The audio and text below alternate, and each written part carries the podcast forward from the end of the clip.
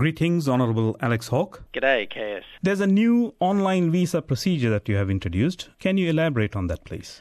Yeah, well, KS, the good news is the government is implementing our digital strategy to, for online lodgements for visas, and from 1 July, Indian passport holders will now have the option to lodge visitor visa applications online. We're aware, of course, that this is in response to a huge increase in demand from India.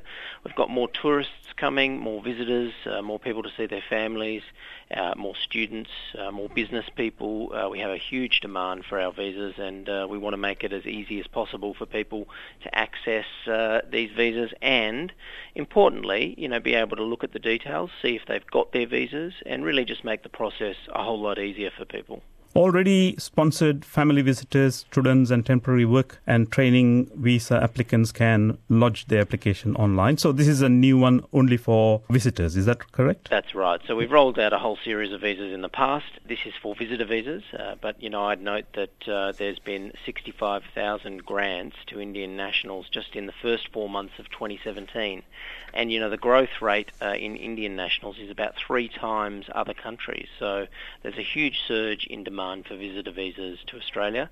And of course, the government's responding, making sure that people can now apply online. How long will be the waiting period, or how long will it take for the visa to be processed?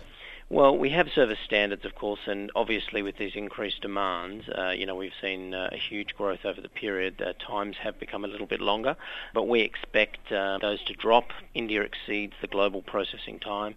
Um, we're working to uh, finalise applications and we're looking to get those down as quickly as possible. We think online lodgements, uh, where people are able to control their applications themselves, see what has happened, make payments online, will mean faster processing, uh, and we expect that to see that return to global standards. Any plans for you to expand this online lodgement to any other countries? Uh, yes, so the government will continue to roll these out. Uh, you know, in the near future, we'll, um, we, as you said, we've uh, started with a whole series of visa classes. Uh, we did start with some smaller jurisdictions, uh, you know, to test the system, and of course now progressively we're going to roll these out to important uh, mon- markets and countries like India.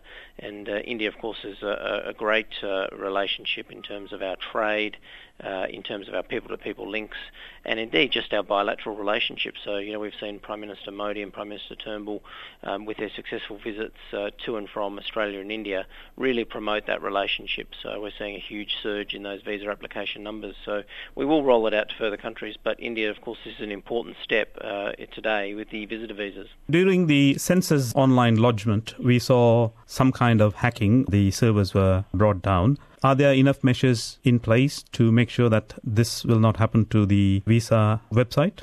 Uh, well, absolutely. We've already had a uh, online lodgement system established for some time, so our um, our defences are strong. Uh, you know, obviously, the government's taken the learnings from the census and the distributed uh, denial of service attack.